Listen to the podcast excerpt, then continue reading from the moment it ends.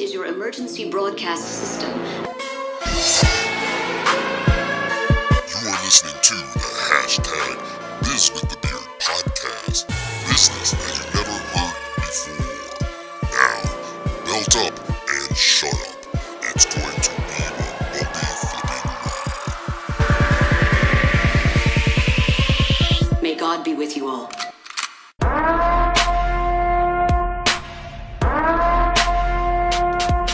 Welcome, friends, once again to the show where we say what we want to say. This is another episode of the business podcast that is authentic, shameless, unapologetic, and raw. This is the hashtag Biz with the Beard podcast, business as you never heard before.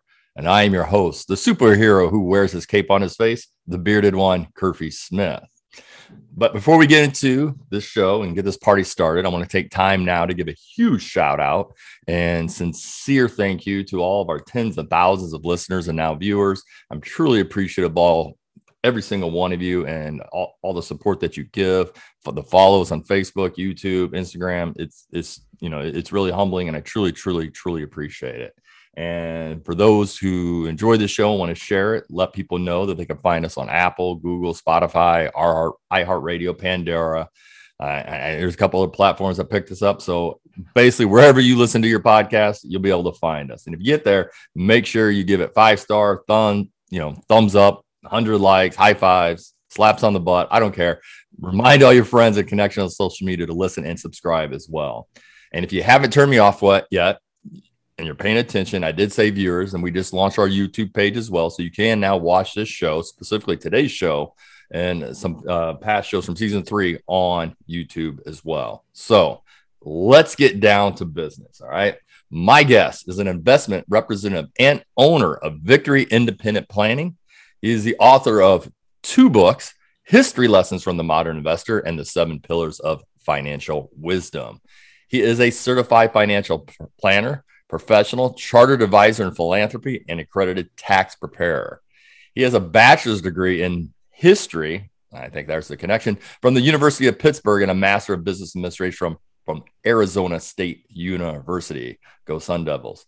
He also served as a naval flight officer from 1996 to 2005, earning the Strike Fighter Air Medal during combat operations and two Navy Achievement Medals. Ladies and gentlemen, boys and girls, I'm pleased to have on the show Mr. Patrick Huey. Patrick, welcome to the hashtag Biz with the Beard podcast. Uh, hashtag thank you, Curfy. Uh, it, it's it's awesome to be here, but I got to tell you, man, uh, I'm doing some some research and, and, listening to a couple of previous episodes of me. Uh, yeah, with, with, with, Dean and with Dean in episode 54, yeah, former Army Ranger, and then Eric Davis, I think was like episode yeah. 49, uh, you know, SEAL sniper trainer. Yeah. Those are those are big shoes, or should I say boots to follow in. Uh, so uh, I'll, do, I'll, do, my best today. You're gonna do fantastic. I have, I have no problem. I know it, there's like a military theme going on yeah. as, as, of lately. You're right, and I have another gentleman who's a uh, going to be coming on the show later on this month who is a drill sergeant in the army and so yeah i don't know what it is so you know I mean, you know I, am a patriot. My father served my grandparents served. Um, you know I, I think it's important so again you know i appreciate your service and uh, I, I, think there's a theme there, and we'll talk about that later about you know people who serve in the military and their success in life and business. So, uh, but yeah, I know it's it's never an easy transition uh, when when you come out of the military and and, and do something in civilian life. But uh, it's great to hear uh, some of these guys and gals uh, who are making that transition, and they're killing it. Um, yeah. And it's it's great to see. And, and, for those two guys, you know, for Dean and Eric, uh, a lot of respect for for the ground pounders. Yeah. Uh, you know, I, I, I flew airplanes. I saw Afghanistan and Iraq from thirty thousand feet. I went back to a I went back to a warm bunk and a hot meal at night. Um, so I, have got a lot of respect and admiration for yeah. for what they do. They certainly don't do it for the money. Yeah. Yeah. Absolutely. Absolutely. So Patrick, I always give a weekly beard fact, and since history lessons are your thing, I'm going to give yeah. you a history lesson about beards.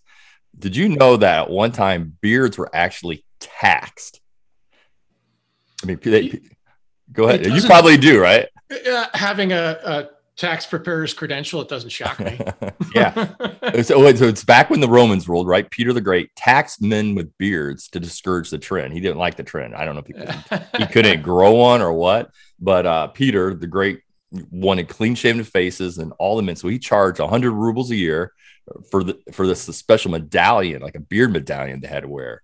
And on the medallion, you, you know, was this license. It was a, it was a license to have a beard, and it literally read, "The beard is a useless burden." And I'm like, well, you know, haters gonna hate, but you know, I can't believe it. It actually said that. Please tell me you found one of those. Somewhere. I, I know I don't. I, I, I, you know I just saw the story and I was reading it and I was like, I'd like to find a medallion. I wonder if they're even out there. I, I would love to find one.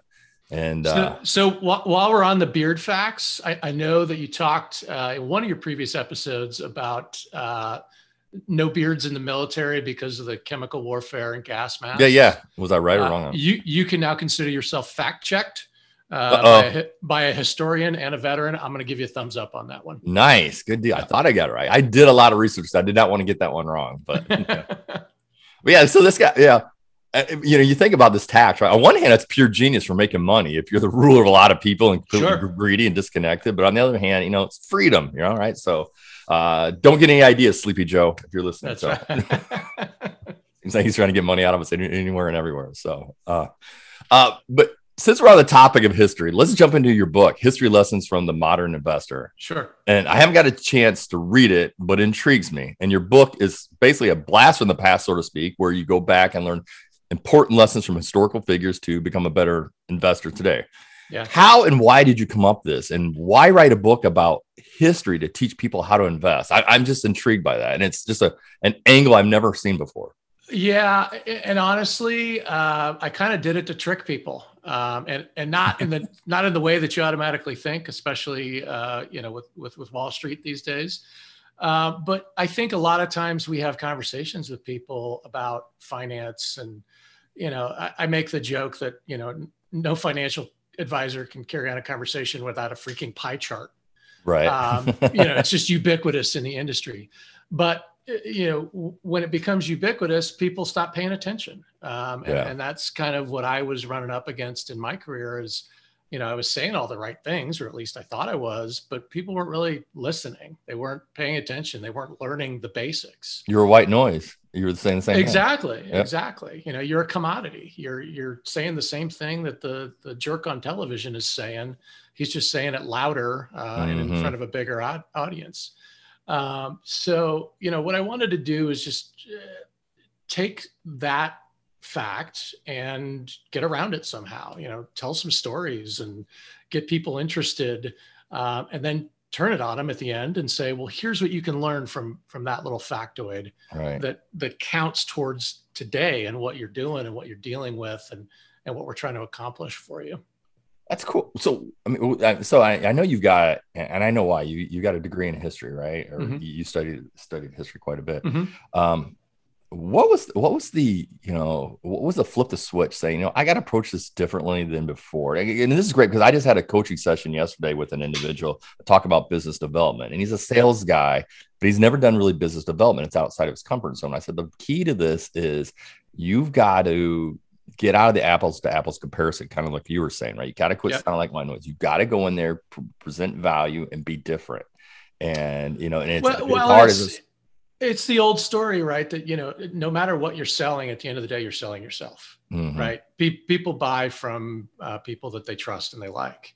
And what I wanted to do was give people kind of a a, a, a projector into my mind and how my mind works and, and the things that I find interesting and funny and uh, worthy of putting on paper, and then let the conversation roll from there. And I, Yeah. I think that's an important piece of it. You know, I I wanted people to know me better, uh, so I put it down on paper. And, you know, uh, results are mixed. Uh, you know, some people love it, some people are like, man, just another thing in my my bookcase that I'm never going to read. But that's okay. Um, You know, it doesn't have to be for everybody. Yeah. So let's talk about some of these historic figures. Which Sure. historical f- stories or figures would you say resonate most in the current market? Um, you know, in the current market, um, we talk a little bit in the book about inflation. I think that's a a, a big buzzword uh, right now, and, Mhm, and, mhm. and certainly it is uh, for good reason. Um, I think a lot of people miss out on the fact that uh, you know, always and everywhere, inflation is a monetary phenomenon. Um, and uh, one of the first people to talk about that uh, was um, you know was not really an economist. Um, he was an astronomer. Right. And so um, maybe because of that, we've started to forget what the true lesson is. Um, but yeah, you know, I think inflation matters. I think it's uh, it's something that people are talking about now, um, and I think that it's uh, it's probably the, the biggest lesson that people can take away right now uh, from the book is that this is something that it's not new. I mean, if you live Right. through the 70s, you know inflation exists Yeah. but since about 85 it's been fairly tame and that that may be changing now uh, we'll we'll have to you know see how all this plays out Yeah, I know. I like, you know, I got a couple of clients that are in the construction business, and back in May of this year, you know, watching those building materials just skyrocket like they did was Yeah. just unbelievable. And they've dropped, you know, significantly, but they're still not where they were. You know, I was just in Lowe's the other day, and I was like, dang, this is just, I can't believe how expensive this stuff is. And well and i think a lot of people thought that well yeah th- this is just uh, this is transitory to, to steal a, a term from the, the federal reserve um, this is transitory because it's it's driven by covid well yeah it is uh, but a lot of the the supply chain disruptions i think we've seen over the world you know probably are not going to come back um, i- in the way that they were um, for quite some time. So yeah, when you've got that kind of disruption between supply and demand, and another topic we touch on in, in the book, uh, things are going to change and things can quickly get out of hand if uh, if we let them. So, how many individuals do you cover in the book, or what are what are some you know just some you know historical figures? I know there's Caesar and Wa- George Washington and Copernicus. Who else is in the book? And give me, in your opinion, the best lesson from them all, or or from uh, uh, from all of them. Which one's like kind of like the best lesson that you like, and why? You know, if you really put them all together, um, the the lesson is don't trust your brain.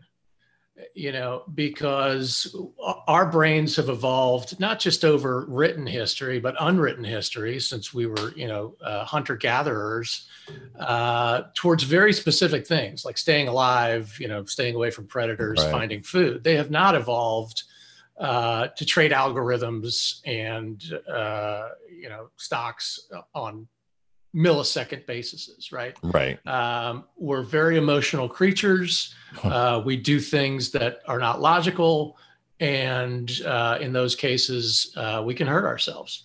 So that, to me, that was the the, the major theme of this book.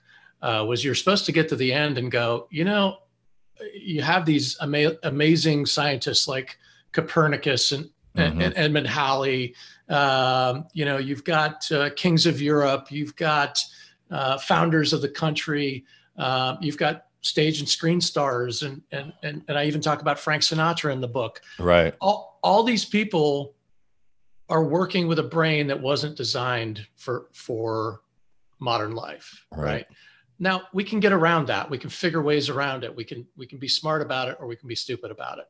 Uh, but I think we have to realize that it's a fact, and until we do that, it's going to be very difficult to navigate uh, the modern investment environment uh, without that kind of knowledge. Well, what do people need to know right now about history that can help them, you know, navigate today's markets and, and their investments? Yeah, we talked about inflation. The other one I talk about in, in the book is is supply and demand, and I, I think it's a huge one to understand. And everybody, you know, rolls their eyes because they remember, you know, Econ 101. Uh, Mhm. in in the book, I, I actually talk about the Great Plagues of Europe in the in the what what has now come to be called the Dark Ages, although that's somewhat uh, controversial because it wasn't really a dark age. There were some some certain periods where uh, things didn't completely go to hell. Right. Um, but uh, so historians love to argue about, you know, should we call it the Dark Ages? Should we not? I, I'm old school. I'm calling it the Dark Ages. right. Come on. Uh, we change stuff just because we're bored. I mean, come on. Can't stand that. uh, so you know, I talk about the plagues and what happened in Europe. It's it's kind of interesting because this book came out before COVID, uh, but the plagues people forget wiped out uh, between 30 and 50 percent of the European population. Um, Well, and uh, depending on the, the source that you read. Uh, and that had a massive effect, obviously, on, on the labor pool in Europe. Um, the labor pool in Europe shrunk so much that all of a sudden you had people saying, well, my labor should be worth more, right? If Right, I'm going right. to work and you don't have as many workers, you got to pay me more. Yeah. And guess what we got out of that? We got a middle class. Yeah. Um, that was really the impetus for the, the growth of a middle class between, you know, the monarchy and, and the nobles uh, and the the dirt poor. Um, so, you know, kind of nice to know that good things can come out of uh, of terrible circumstances like that. Uh, but also interesting to to realize just how much supply and demand are Right. you know interacting on a day-to-day basis and we don't even realize it Yeah. um, you know you, we talked about the building materials um, you know there are a thousand different uh, sectors and areas of the economy where all that is happening right now Oh yeah.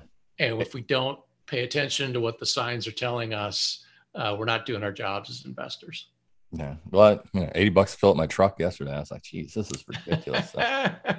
and you know, and I don't think really it's here's some here's my opinion. We we don't pay it's not that we don't pay attention. I think we pay attention to the politics more than we do the actual Yeah. you know the history lessons like you said right and now we're almost like de-evolving we're just like listening to what people tell us and believing but not going back to here's the facts this devolving is is a good word devolving, devolving is, is that, is that even a word i think i just made it word. up I think it, I think it is a word, uh, but think about it. We're becoming more tribal. right You know, it is. Uh, we're, we're we're pairing up into Giants and Jets fans. Uh, Yeah. and, uh, if if you are aligned with one of those, then you automatically think this, and if you align with the other, you automatically think this.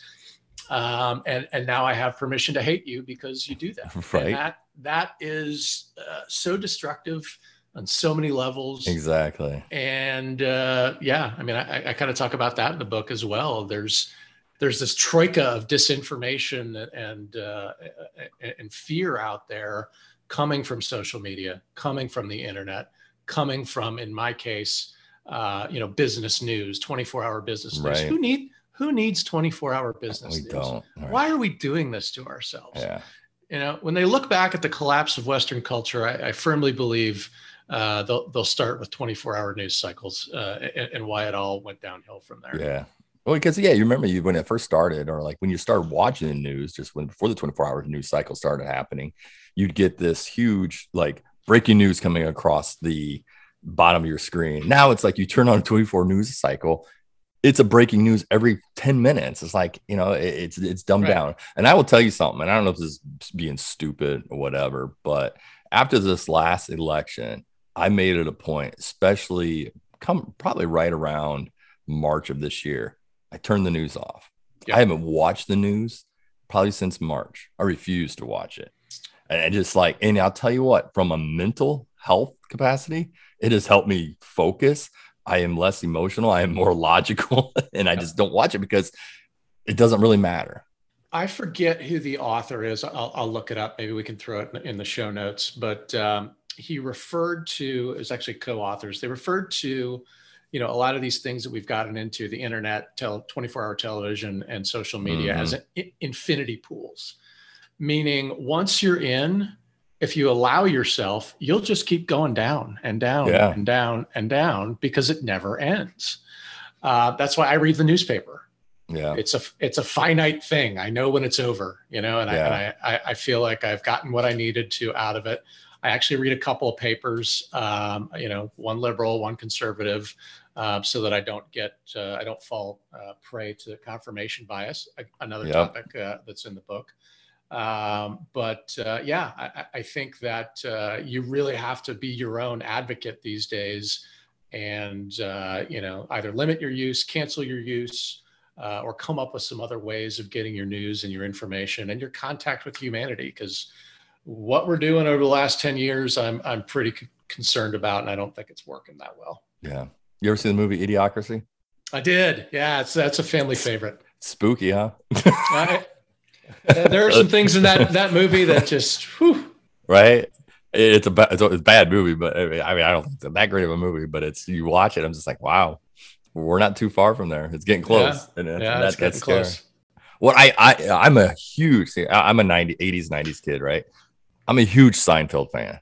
And I know Mhm. you mentioned him in the book, right? Specifically from Mhm. his show and uh, Seinfeld and his char- in, in the character Costanza, who's Yeah. one of my favorite characters on Yeah. the show, uh, and what it means to be a contrarian. So, what does that mean? What does that have to do with uh, investing?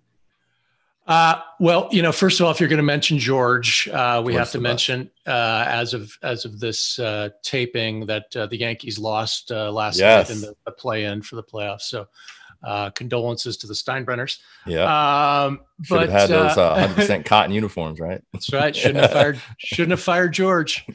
Uh, T- T-Bone had it right. Yeah, No, you know, George talks about in, in one episode, uh, you know, everything in my life uh, I've done wrong, right? Every decision I made has have been wrong. So starting today, I'm going to take Yeah. what I think is the right decision. I'm going to do the opposite, right? That's that is the ultimate contrarian. love that episode. Somebody Yep. somebody who is swimming against the stream, and things go pretty well for him un- until they don't. Uh, a- a- of course, it's George. Um, but you know, the point to me there was uh, there are times when it certainly does make sense to kind of you know not do what the herd is doing, uh, to think about things in a in a way that um, is a little different. Um, to be, you know, in, in your words, unapologetic and raw Yeah. um, and uh, and to try to maybe get to a little bit more truth um, than is available uh, in you know the, the common media on you know like we said like the 24 hour news cycle and and and uh, the internet Yeah, absolutely. All right, and I don't want to give away any more from this book because we've really kind of gotten into the book. So let's talk can about I your. just, can Yeah, I just ahead. do one, one more Costanza? Yeah, to get yeah, yeah. Of course, you can do as many as you want. Yeah, no. I, I, when I think about the last ten years and I think about George, I just think George is getting frustrated. Yeah, right. he talks that third person, right? That is hilarious. He's my that. favorite. Yeah, George is the best. And his parents crack me up. uh I could go. On. There's a story. Ah, I'm not. I'm gonna. I'm gonna pass on that one. Um, but let's talk. You have another book called "The Seven Pillars of Financial Wisdom." Yeah. and and I've had a guest on the show in season two. I believe it was in season two, who discusses the seven pillars of freedom. And you and you know him. I think you know him. That's how I think we got introduced. And he's my beloved bearded Hawkeye buddy, Kurt Yeah. Mercadante. And yeah. we're both Hawkeye fans. Go Hawks! Number three in the country today. Love yeah. it. Uh, Congratulations. yeah, yeah, we'll see how they can continue that this weekend against Penn State. But uh, this book's another historical perspective of modern investment. How, but how does it differ? And what is the one thing your readers will get from this book that you really want want them to get from this book? That's different Uh, from the fir- other book. first of all, as a Pitt grad, I'm going to say go ahead and beat Penn State this weekend. Ah, that. that's right. I didn't even put that two and two together, man. Thank you. Uh, second of all, uh, with with much respect to Kurt and his five pillars, yeah, uh, my my book is seven Seven. pillars. So clearly, it's two more, and that makes it better. stronger foundation. Uh, yep. Exactly. Exactly. no, uh, Kurt, Kurt's, Kurt's a good friend. Um, and uh, if anybody out there is, you know, kind of struggling with their uh, their career and wondering where they have potentially gone wrong, and uh, you know how they can live a, a lifestyle that uh, that that serves them versus you know serving somebody else, I highly recommend uh, that book Yeah. um, for for the seven pillars of financial wisdom uh, really what i was trying to do with that book is is kind of coach people on how to hire a financial advisor Okay. um, because uh, there is um, a lot of misinformation out there i think there's a lot of uh, of people who again they they watch the 24 hour news shows uh, they see people buying and selling and you know jim cramer do this and jim cramer do Mhm. that um, and, and that's nothing against jim cramer but jim Kram- cramer's in the entertainment business yeah. um, and uh, you know he's trying to get eyeballs uh, so that they can have advertisers Yeah. and once once you understand the game, uh, then I think it's easier to take a step back and say, okay, um, what do I want out of out of a, a real relationship with a financial planner or financial advisor? Um, and even in this those two terms, you know, you, you stumble upon a realization, which is not every financial advisor is a financial planner, right? Um, some of them don't do any planning at all. They're they're not looking at you know the the ins and outs of, a, of an overall plan and maybe that's what you need maybe it's not but you should understand the difference before you go and uh, and start to engage somebody No, I know there's a way to get a copy of this book besides Amazon, right? If you go to your website on victoryindependentplanning.com and Mhm. answer a few questions, you'll get a copy of the seven pillars of financial wisdom. Is that right? That is correct. All right, so- uh, it's an it's an ebook version, so we'll send you out a freebie. Um, and uh, yeah, I think it's uh, I think it's worthwhile. I think it helps people to ask the right questions. All right. So get out Uh, there and get this book. And we're gonna we're gonna start talking about, it, but it's at victoryindependentplanning.com. Yep. Uh, answer the questions and you'll get the free ebook. So Th- thanks for the plug. I yeah, appreciate yeah, I'll, I'll give you more plugs. uh, so let's talk about the first pillar expertise. Why do I need an expert, Patrick? I mean, that's so old school, right? In this day and age, and people are becoming Bitcoin millionaires overnight. I don't, I don't, I don't need. I can do this myself. Everybody else is doing it. Gary, Gary Vee says I can go become a millionaire by, you know, uh, going out to garage sales every weekend. So Right. why do I, why do I need you as an expert? Why do I need an expert? You know, it, it's interesting to me because um, I, I, I haven't gone back and revised that yet, but but I may because one of the things that I've learned, um, you know, through the the COVID experience, through my experience with um, with investing and, and listening to experts, um, expertise is not necessarily all it's cracked up to be. Uh, there's a there's a book. Uh, the, the author's last name is Epstein. Um, and he talks about um, it's called range. Range is the name of the book. And what he talks about is experts are great at certain things. They're, they're good at identifying problems and providing data. Uh, but actually what you need is somebody who is more of a generalist to interpret that and then either make policy Mhm. or uh, or decisions on strategy and tactics. So what i'm talking about in that first pillar is understand which one of those you're getting. Okay. Yeah.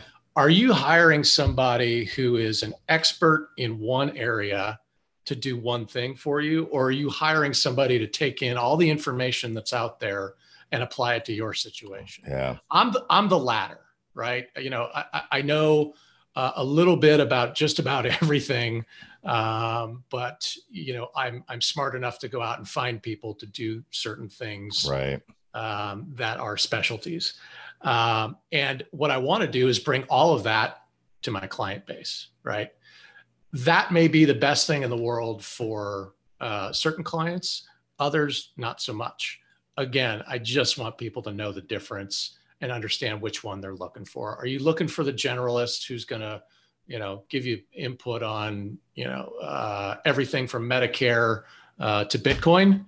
Or are you looking for the the guy who's looking at stock charts all day and has no idea what Medicare even does? Right, right. He's really tunnel vision. Well, and that you know that plays a lot into a lot of areas. Um, you know, I would say the sports world, or even like in, in the hiring market, the way recruiting has gotten is basically, you know, everyone's looking for that expert for the job, or that's where the recruiters want to go.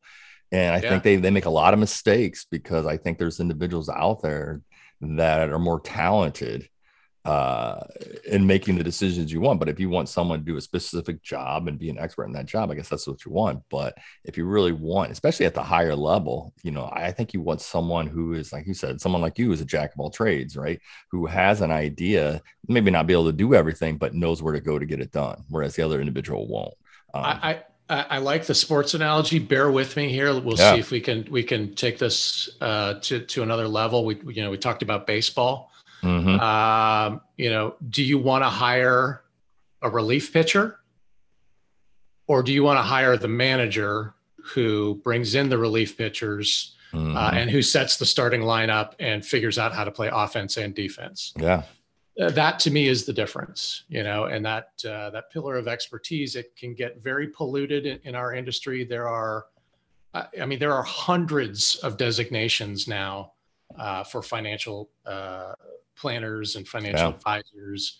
They all mean something different. They may or may not be useful to you as the end client. Um, so, so do your homework and understand Yeah. what you're getting I always go to the Kobe Bryant, right? Was there 13 guys that drafted ahead of Kobe? And a lot of those Yeah. guys had a lot more experience. Yeah. Right. Were in college for four years or they were overseas and, you know, they got the stats and Kobe was straight out of high school, but he had the talent and guys passed on him. because 13 teams passed on him because he Yeah. didn't have that experience. And uh, it was, was it Victor Petrenko? I want to pick on that guy. I think he was the guy who's picked right ahead of Kobe Bryant. I just think of who nobody knows who he, who he was. He's the guy Right. who's picked right ahead of, ahead of Kobe. Thir- you know, 13 guys. So, yeah. Do you want someone who's, you know, it's going to be solid, but maybe you should go for the talent, the talent. And uh, because the talent's going to get you the championships, the talent is going to give you more than just what everybody else has. Well, what I think is interesting about that analogy is you see how difficult it is to analyze that talent, right? Mm-hmm. Uh, I mean, obviously, 13 guys passed on him. Um, you know, 13 general managers took a look at Kobe Bryant and said, "Yeah, Right. if he's around in the second round, we'll take him." yeah. uh, you know, um, so it's hard. It's very hard to analyze that talent, and that, you know, again, that's one of the reasons I wrote the book to help Yeah. people analyze who they're ultimately going to hire and what could be the biggest decision of their life. I mean, if you get a a, a crappy uh, financial planner, uh, financial advisor, investment manager, uh, you could end up like Kevin Bacon, who is uh, Yeah. a character uh, in my that I talk about in the book. Okay. Uh, a lot of people don't realize Kevin Bacon was uh, one of Bernie Madoff's Yep. big, biggest investors. Him and his wife, right? Hi- Him and his wife. There's a reason Kevin Bacon has to be in every movie. It's because he's he's trying to make up for lost time. Yeah. Um, you know, which is sad. Uh, Yeah. But he's Kevin Bacon. He's going to work himself out of it.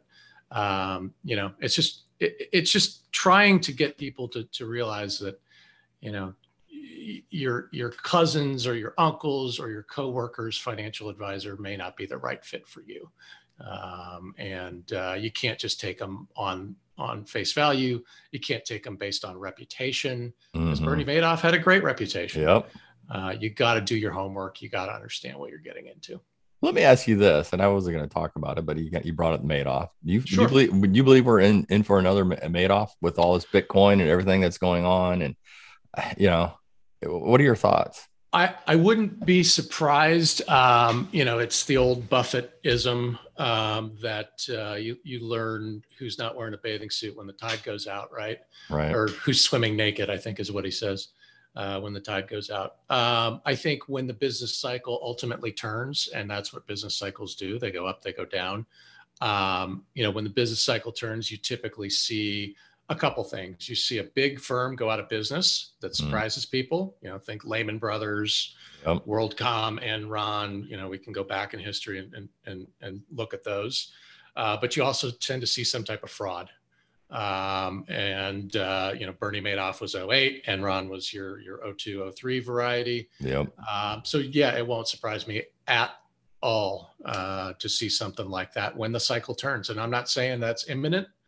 Um, it may be, it may not be. Uh, one of the uh, uh, one of the sidebars in the book talks about um, uh, a comment that uh, Alan Greenspan made back in 1996, I believe it was, when they saw the markets getting fairly frothy and he called uh, he called the markets uh, irrationally exuberant. I don't, I don't know if you remember that one. Uh-uh. Uh, and he was right, except that he wasn't fully right for another three years. Right, Right. Because yeah. that's when the tech bubble actually blew up. Yep. Was in, in late '99. So it's it's hard to know. You know, it's hard to know when that when that cycle is indeed going to turn. But when it does, to your point, we'll see another Madoff or another Enron or something like Yeah. that. It's it seems to just be part of the part of the matrix. Yeah. Well, another pillar, and then I, I like uh, if we had time, I'd love to talk about all of them. We're not going to probably, so I'm going to you know pick on a couple that I think really stand out. One is You can you can always have me back, Curfy. I'll, I'll come. definitely have you back. Right, Absolutely, right. absolutely. Uh, but the one is uh, stewardship. That's that's a little different to me. That's a, that's a little unique. And uh, so, ex- explain to me the uniqueness behind this and, and and the importance where other investors really don't talk about this. Yeah, you know, I, I talk about it because I, I, lived it. Um, and we talked a little bit at the beginning of the show about how difficult it can be to transition from the military uh, to, to civilian Mhm. life.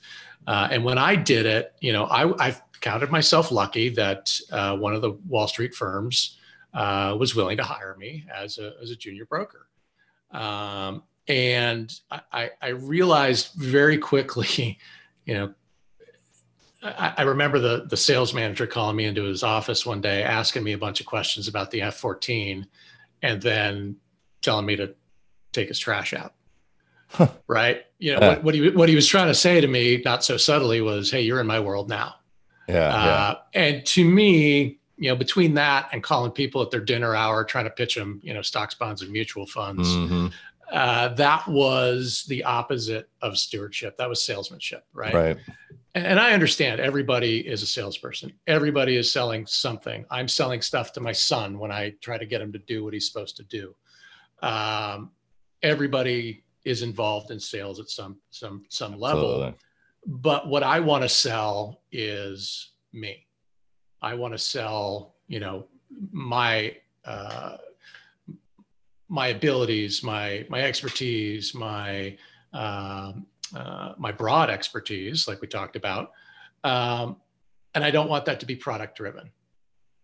Right. That's stewardship to me. That is where you know somebody so well uh, that you can sit down in their dining room, go over their, you know, uh, financial plan and their investments, and then have a cup of coffee and just talk about the kids. Right. Um, that's stewardship to me. Not Uh, not the boiler room mentality with uh, Ben Affleck, right? Yeah, see great movie. Yeah. that- Great flick, yep, That's absolutely. stewardship. Absolutely.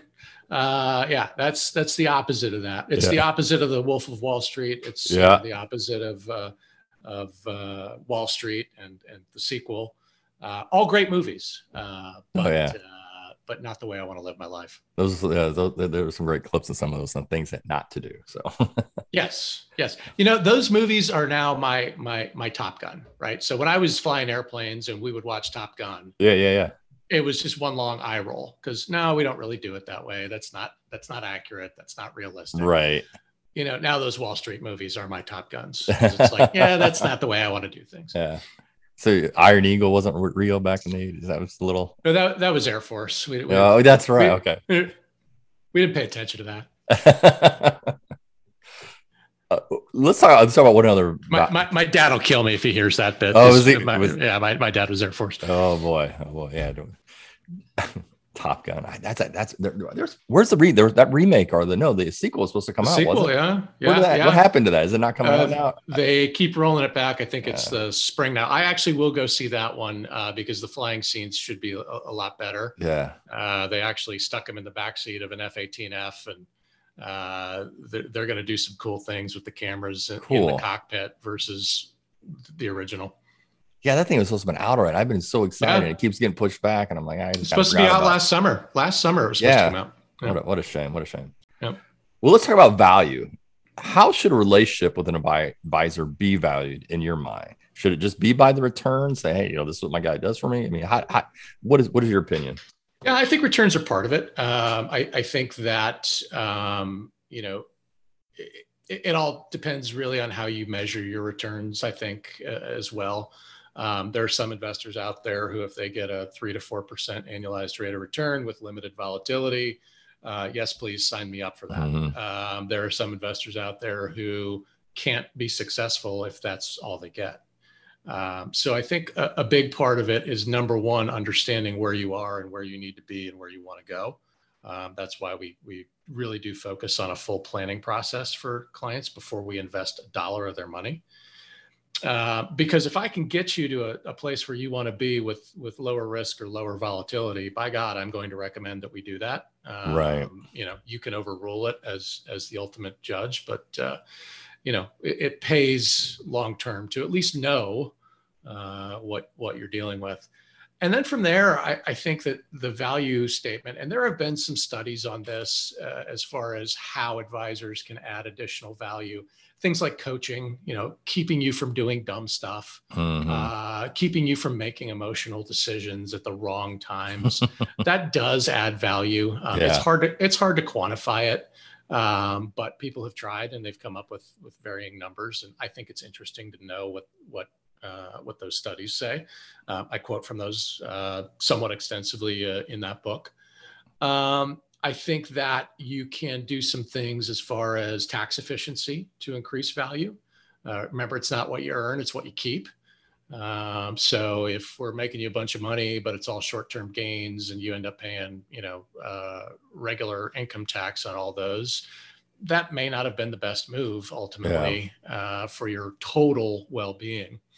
Um, so yeah, I think that there are ways to add value that people don't necessarily think about.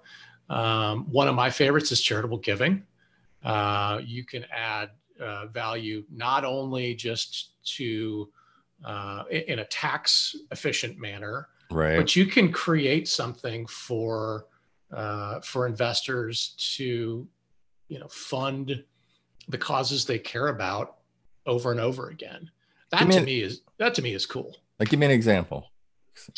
Uh, so we've talked with with a, a, number of families that I work with about creating what I would call like a family charitable trust, and it sounds very fancy, mm-hmm. and it and it is when you've got billions of dollars, like you know the Gates Foundation or or, or mm-hmm. Warren Buffett.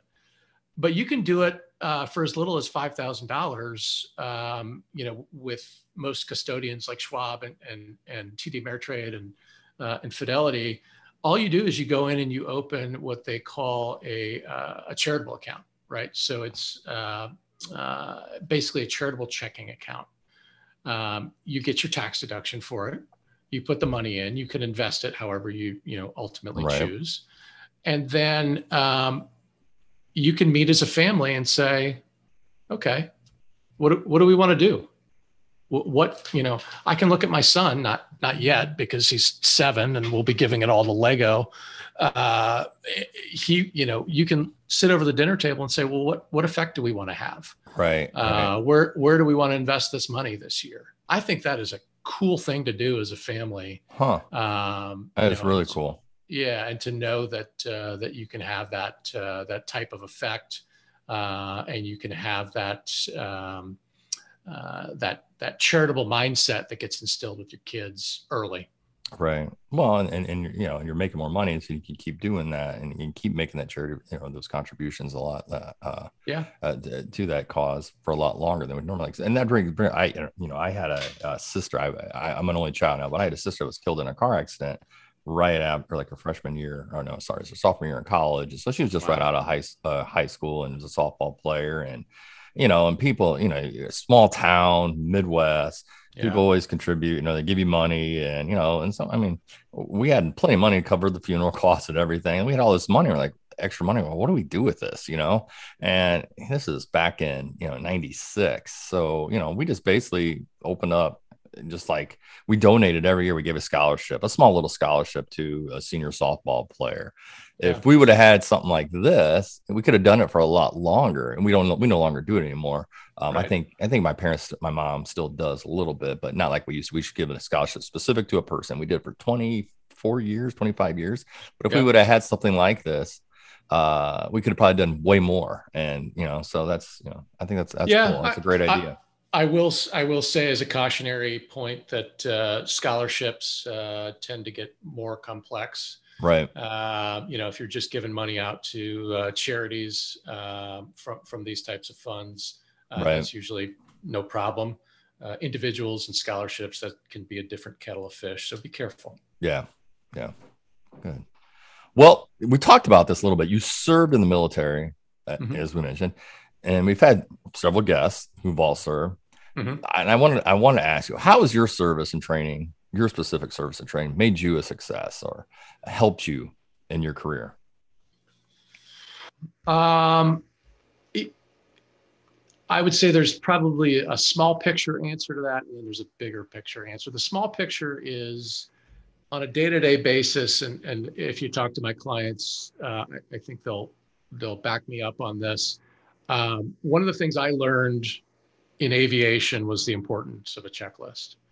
Um, and when I do financial planning, it's very checklist driven because I don't want to miss anything. Mm-hmm. You, know, you, know, if you miss something on the checklist in a $50 million fighter plane, and God forbid something goes wrong, you know, you, you probably end up on the wrong end of a parachute uh, in the best case. Um, and um, it's kind of the same for financial planning. If you don't go through a process, if you don't make sure that you're ticking all the boxes, uh, you risk, you know, causing more harm uh, then good. And at the end of the day, you know, that's not what I'm here for. Um, so yeah, that that's kind of the small picture. Um, big picture wise, I think that uh, you learn you learn to learn from other people's mistakes. Hmm. Um, you know, a lot of our training is based on see what this guy did or this gal.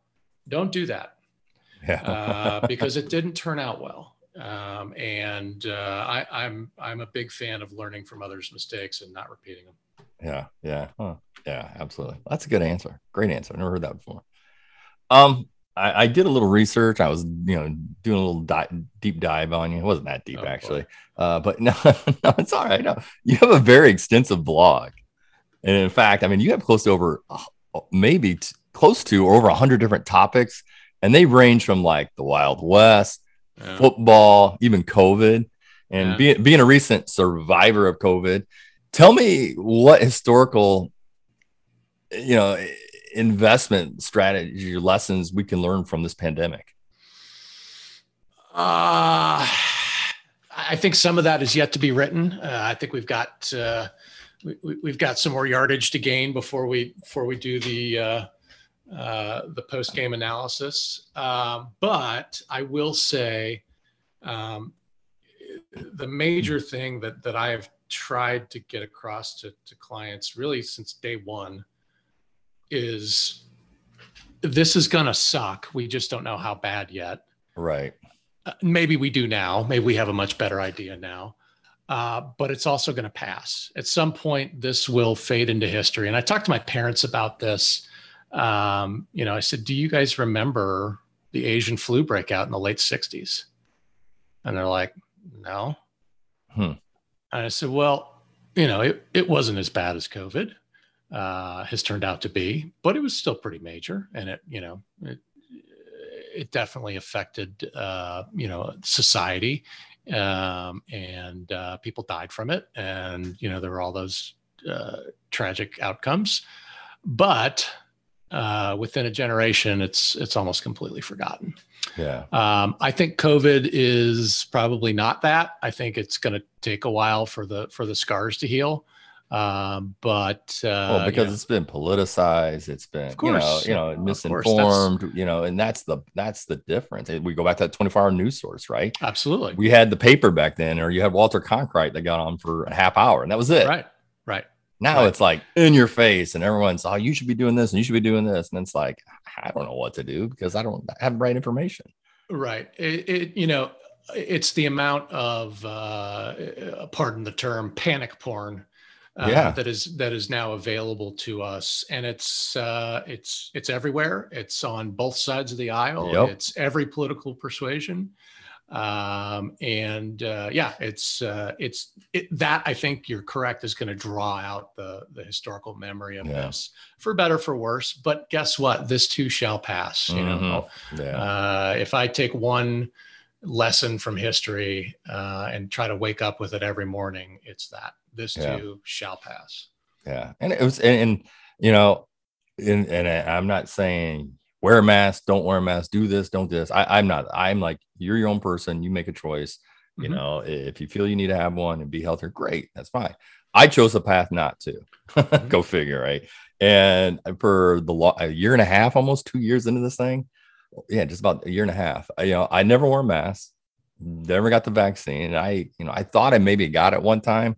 Obviously, I didn't because I finally just did get it. And that's why I have a kind of large span between the last show and this show is because I've been, re- you know, recovering Yeah. and it was worse than what I thought it was.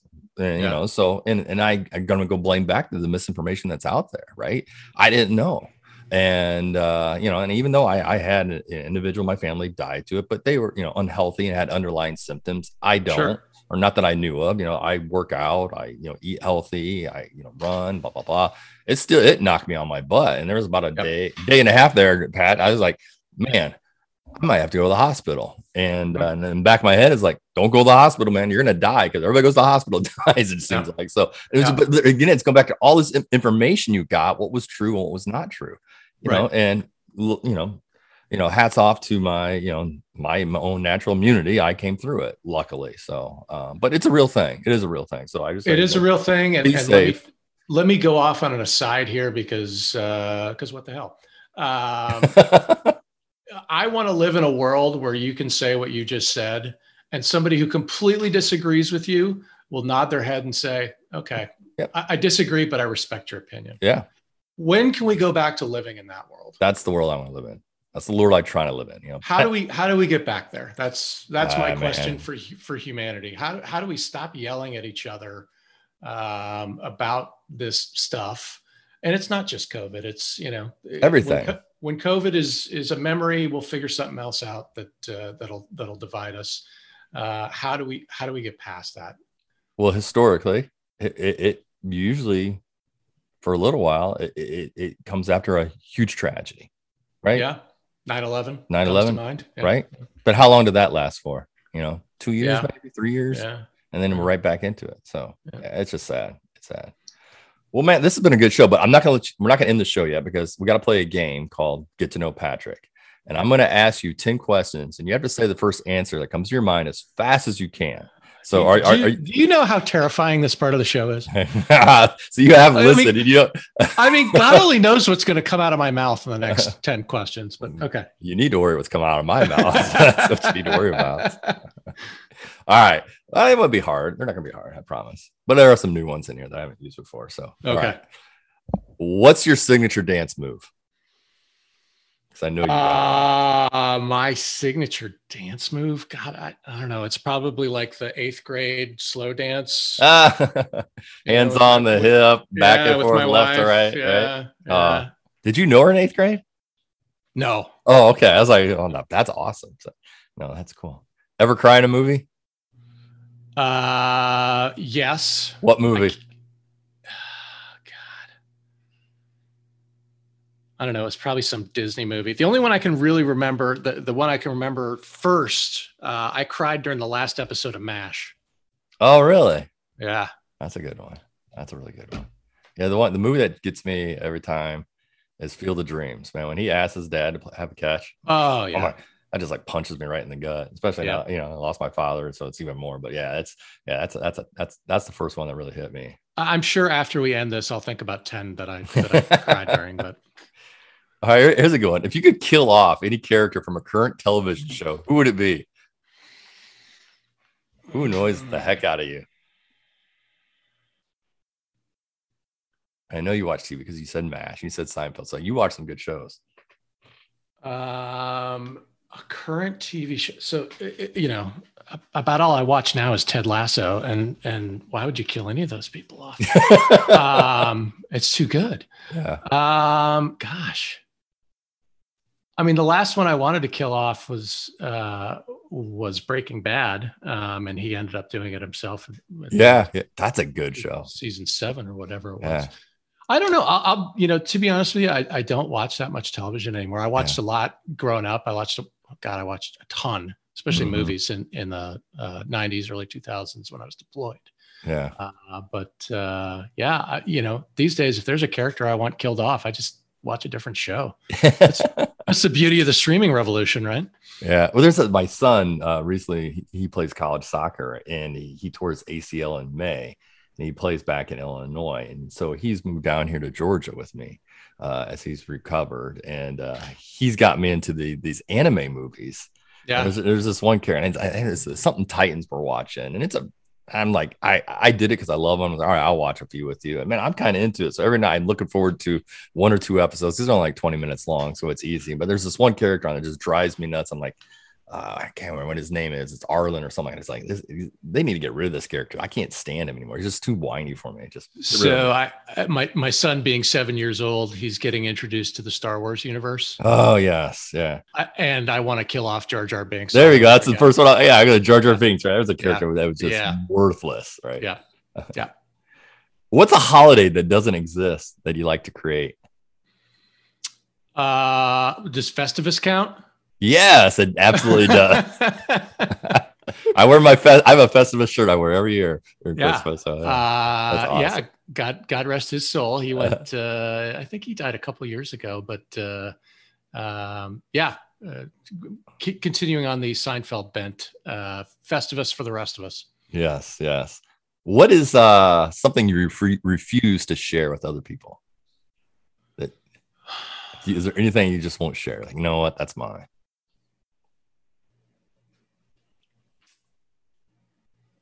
Um, my real politics.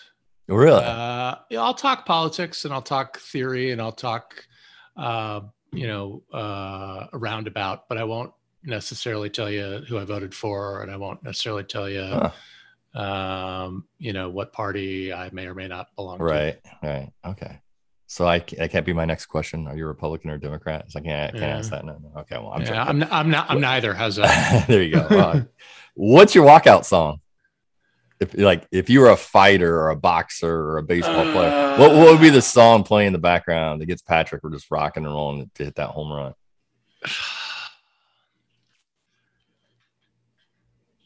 I'd probably go with um, Aloe Blacc and I'm the Man. I'm the man. Nice. Yeah. Nice. That's a good one. That's a good one. What's your favorite podcast?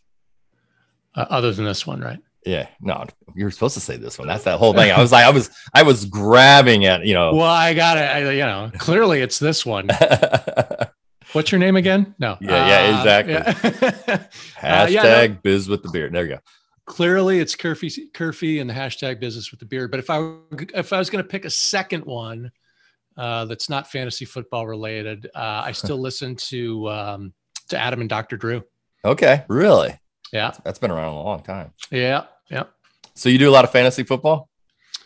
Uh, I just got back into it this year. I took a year off last year just to to decompress, and uh, yeah, got You got need back that, into it. man. Gosh, I get into that stuff, and man, I'm, I'm, yeah, I can't do that. I get too addicted to it. It's just it's Yeah. too much. So. It's like anything else, you know. Uh, a little bit is fine, but uh, it's very easy to go down the rabbit hole. But Yeah. I'm enjoying it again this year. You know, I, I don't I don't follow a particular team, so uh, it keeps me from from getting too uh, too emotionally invested. Yeah. And on Sundays, I just turn on the uh, the NFL Red Zone channel and zone out.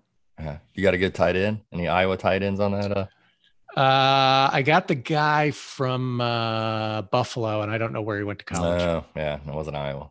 There used to be a, used to be a, I think Scott Chandler used to be the tight end at Buffalo. Yeah, yeah. Iowa, yeah. I would think Iowa guys are probably better blockers than pass catchers. Yeah, that's we got- just my that's just Oh, my yeah. perception. Oh, come I got George Kittle, TJ Hockenson, Noah Fant. I mean, all those Okay. guys are they, they, All right. they're, they're scoring. They're scoring. So, Patrick, thanks for taking your time out of your busy schedule and coming on the show. And thank you for sharing us, you know, uh, your stories, uh, your experience, your knowledge, um, and your life. And most importantly, thank you for your service. Really, really, you know, appreciate that. And it's been an extreme, extreme pleasure having you on. In, in all seriousness, uh, it was my pleasure to serve. It was my pleasure to to be with you today. I'm glad you're feeling better. Yeah, I am so Uh, sorry about that. No, no, I'm I'm I'm glad you're back fighting a good fight. Um, has been- congratulations on that. but it's been over a month. We've been trying to get this show going, right? Yeah, I, yeah. yeah. I'm- apologize so much. Hey, So, good good things are worth the wait. So That's right, right. Is there anything you want to bring up or plug before we end the show?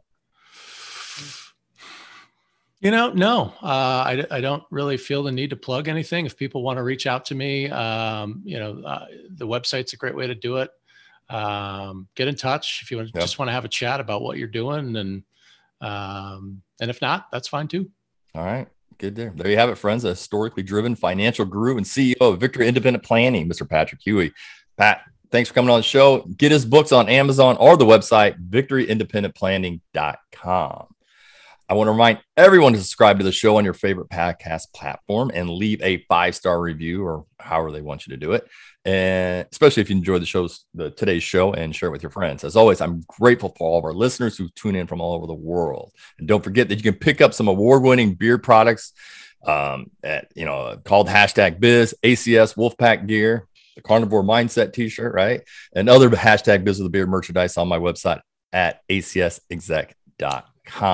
And we didn't even get into the carnivore stuff today. It would have been uh, that's, that's we'll, the do next it, show. we'll do it again. Yeah, we got we got several pillars to go. over. I want to go through some of these pillars and really get into some you know detail around it. So yeah, we'll, we'll definitely have you back. Definitely. All right. So it's been fun. And there you have it. Another show's in the books, but never fear, the beard will always be here. And until next episode, same beard time, same beard channels. Thank you for listening to hashtag Biz with the Beard podcast. Remember, every genius idea starts with the stroke of a beard. Have a successful day.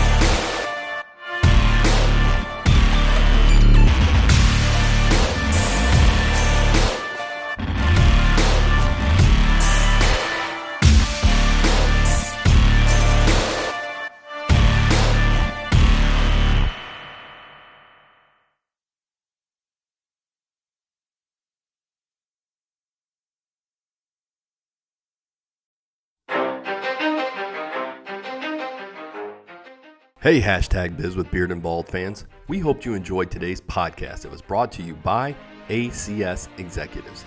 let me ask you something. As an entrepreneur or business owner, are you tired of struggling with running your business? Do you feel you could drive more revenue, improve your profits, and run more efficiently if you had a little help? Well, you are not alone, and there is a solution for you. Like many small businesses, as the owner, you wear a lot of hats. And why wouldn't you? You started this thing, so you're very careful and particular about it. Well, at ACS Executives, we do a deep dive into your business to help your business grow revenues, improve profits, acquire capital, and run more efficiently. We just don't point out problems, we help you resolve them through our family of companies and the solutions they provide. We share some of the best practices and processes and coach you and your team through them. Our suite of quality products and services will help you get there quickly and smoothly. That's how we ensure your success. So visit us at acsexec.com or call us at 1 800 495 6505 and schedule a free 30 minute consulting assessment. Have a successful day, and we hope you enjoyed today's episode of hashtag biz with beard and bald.